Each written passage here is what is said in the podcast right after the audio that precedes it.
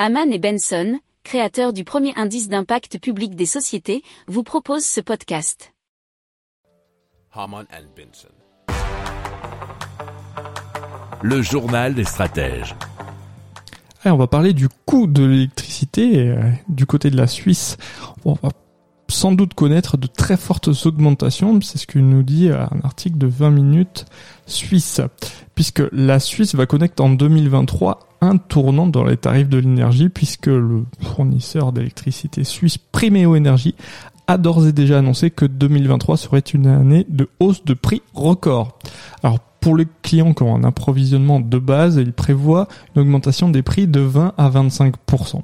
Et les clients dont les besoins dépassent les cent mille kilowattheures devraient être encore plus touchés. Il y a déjà, apparemment, des entreprises qui paient six fois plus. Alors, ceux qui vont être le plus touchés sont les commerçants qui ont déjà, apparemment selon l'article, plus de mal à faire face à l'augmentation massive des coûts de l'électricité.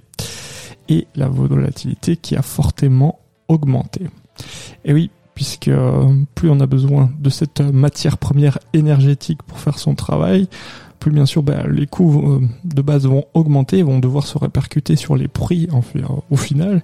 Et ce sont donc bien des, euh, des, on va dire les clients finaux qui ont déjà un petit peu de mal à joindre les deux bouts, qui vont devoir bien arbitrer, à savoir s'ils vont consommer ou pas certains biens vendus par les commerçants.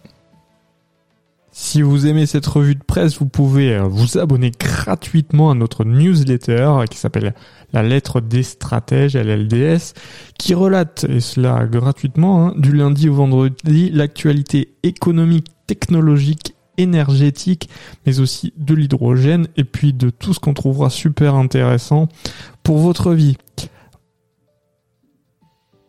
Pour approfondir ces sujets, abonnez-vous à la newsletter de Amman et Benson et écoutez nos autres podcasts que vous retrouverez dans les notes de l'émission ou sur notre site internet.